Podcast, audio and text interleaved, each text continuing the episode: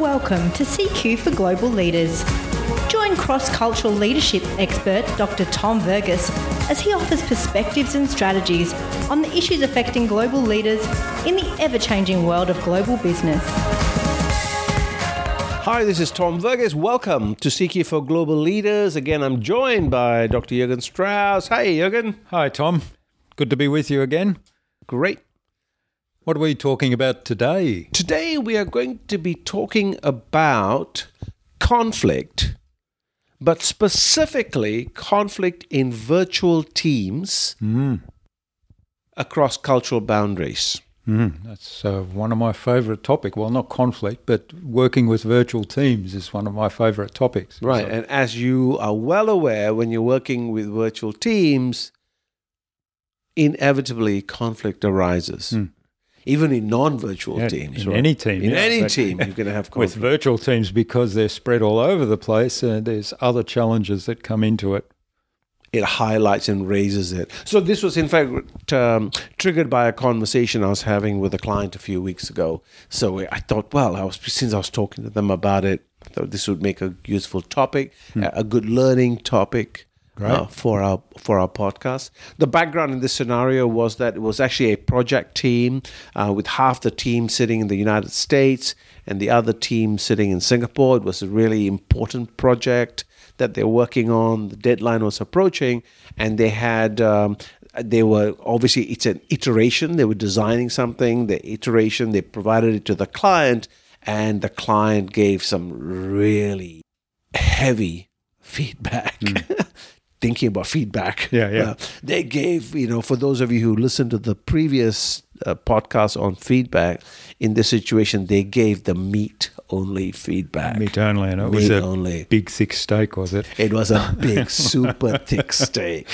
So actually, the the team leader, my client, was actually quite taken back, and I had to really look at what could we do here. So before we could go into fixing it, one of the things we did was actually identify what are some of the issues, right? So one of the issues was is in fact time zones. Huge number of hours between the United States and actually something like 16 hours. Hmm. So you'd find that, that that the team in the US would send off some requests to make some changes to the design. They say, "Can we please have that back at the end of the day?" Hmm. But that doesn't kind of work, right? Because it's just, and so therefore that would be interpreted as, "Gosh, they're not being responsive," hmm. and there were lots of pressure being put on. As far as the Singaporeans were concerned, it's like they're making unreasonable requests, unreasonable demands. They're expecting things to be turned around so quickly when we just don't have time to do that. And it, unfortunately, how that was manifesting was that there were people in the team in Singapore who were getting sick. Mm-hmm. And having time off. So again, so they stress, Yeah, yeah. stress. And now help the teams getting under resourced hmm. putting more more pressure onto you. So time zone was one. The second thing was really around communication styles. And we've talked about this in previous podcasts around direct style of communication versus indirect style of communication.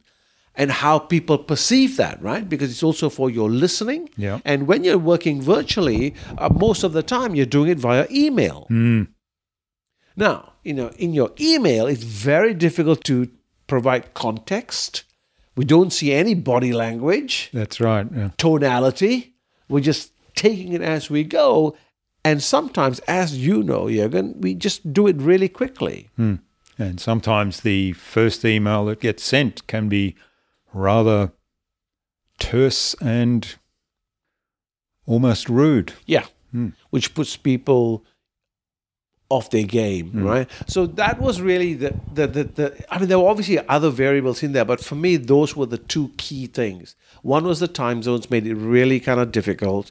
So, of course, distance, and then the the communication style. And there is something that we use in the, uh, we use in the field that's called cultural distance. And what cultural distance refers to is the further away you are from the other party, the greater the differences in culture. So, for instance, Singapore is very close to Malaysia, it's just across the causeway. And even though the ethnicities may be different, you find there's a lot of commonalities, Yeah. right? Or Malaysians working with Thailand, right? They share a border, lots of commonalities, similar to the US working with the Canadians. Hmm. because there's a lot of physical interaction between people and has been historically, right? So, That's correct. yeah. So if you think of it as a Venn diagram, the overlaps hmm. are quite big, right? But the further away you move, the further away it the distance becomes bigger. So we talk about as as the cultural distance is wide, and in this it's actually extremely Yeah, yeah. wide, which is one of the key uh, issues that was being caused. So I suppose the question then becomes, what do we do? What did we do? A couple of quick fixes that we uh, that we wanted that we that we could do. One was we we introduced uh, video conferencing, right, so that we could actually see each other um, over the time. And of course, we had to be conscious of the time of that, you know, to to make it uh, feasible for both sides. But definitely, the video conferencing helped, so we could actually see both sides could see each other. That was the first thing that we did. The other thing was we actually ins- introduced uh, for future projects face to face. Definitely, I suggested to the client if the project is worth it. Like so, in other words, if it's a high stake project hmm. and there's lots involved in it, it's well worth bringing people together. My experience is that it's well worth the investment. If you can bring people together for two, three days, actually nut the project out right from the get-go. How are we going to work together? Who's on the project? How we what are the ground rules and how are we hmm. going to operate? it just accelerates the success of the project. In this situation, we brought a couple of people together to actually help have a discussion, and this was more of resolving issue, but it just helped again relationship building uh, around that. The third thing we did was having regular check-ins. So we instituted getting much more regular check-ins rather than being task-oriented. Once a month, going okay, let's just do a quick check how we kind of doing. And of course, the final thing was around providing cultural awareness. We provided them some information, we gave them some books, we put them through some virtual seminars so that people could be aware. Again, it's something that we don't talk about. And especially in global teams, Jürgen, as you know, people just get thrown into projects mm. and say, get on with it, right? Yeah. You're part of the project. Go, get on with it rather than appreciating, yes, I may be dealing with an engineer, but an engineer based in Germany may have some different nuances compared to, say, an engineer based in Nigeria or an engineer based in Indonesia. They may all be engineers. That's right. Yeah. And then when you bring people in from different cultures as well as different roles and different backgrounds, it complicates it even more. So, mm. That's right. Yeah. So anyway, it's work in progress. Uh, you know, it's been a few months now. Improvements have been made. Yeah. Quite dramatic improvements have been made, which uh, the intervention has been shown to, you know, fix it so far. And as I reminded my client, like this is an ongoing thing. Like it, you know, it, it's something which just requires time because we are also developing the team. And and unfortunately, what happens with these types of project teams is they come together, they complete the project, and then they disperse. disperse again. Okay, and there'll be in other teams, and there'll be other projects. So this is part of the modern way of working, mm. right? It's being agile. Yeah. So all of these people are part of the same company? They are, Yeah. yeah. Okay. Well, then, which was useful, which is useful because they have organizational values. They have the mm. company values to adhere to. Hmm. So at least we used that as a framework when we talked about cultural differences. Hmm. You can imagine, I have worked with organizations where we have two different organizations. So not only do you have national cultures, you have organizational Values, cultures yeah. that's different. Yeah. And so that requires a lot more work. Hmm. but in this example, then the organisation should have an interest in developing their people, even though perhaps at the end of the project they move, they disperse and move on to a different role. Oh, absolutely. Yes, they'll just move to a different project hmm. you know, because they they're very much project based. Yeah. And once they finish, and this this project is reasonably long. It's a few years. So once they finish that, they'll move to another project. Yes, absolutely, definitely hmm. well worth the company's investment. I think, but then Yeah, again, yeah. I have a bias on that. So So, in summary, then, what what what are some of the steps? Like, if somebody's going into a virtual team situation and a project, and let's say it's even more complex than that. So, not two locations, but four or five locations.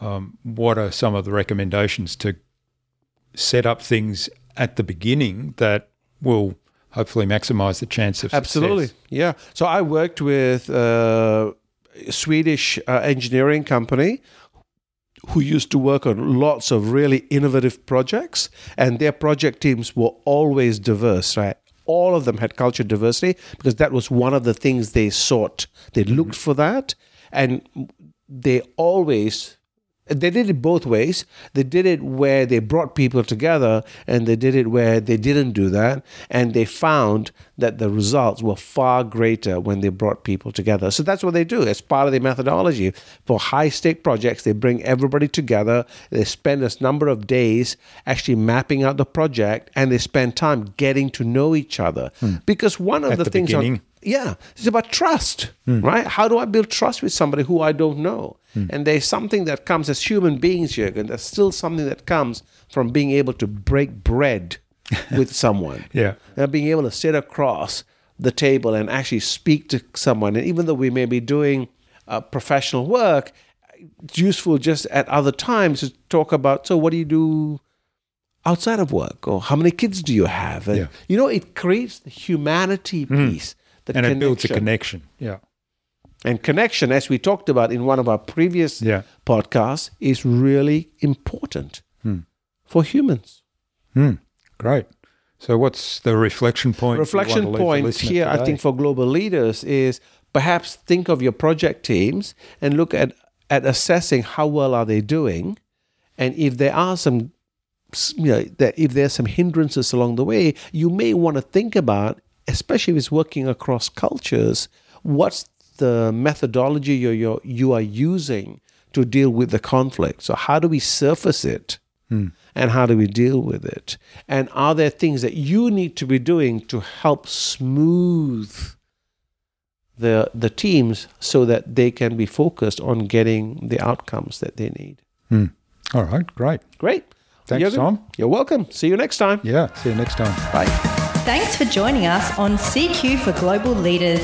To find out more or contact us, go to culturalsynergies.com.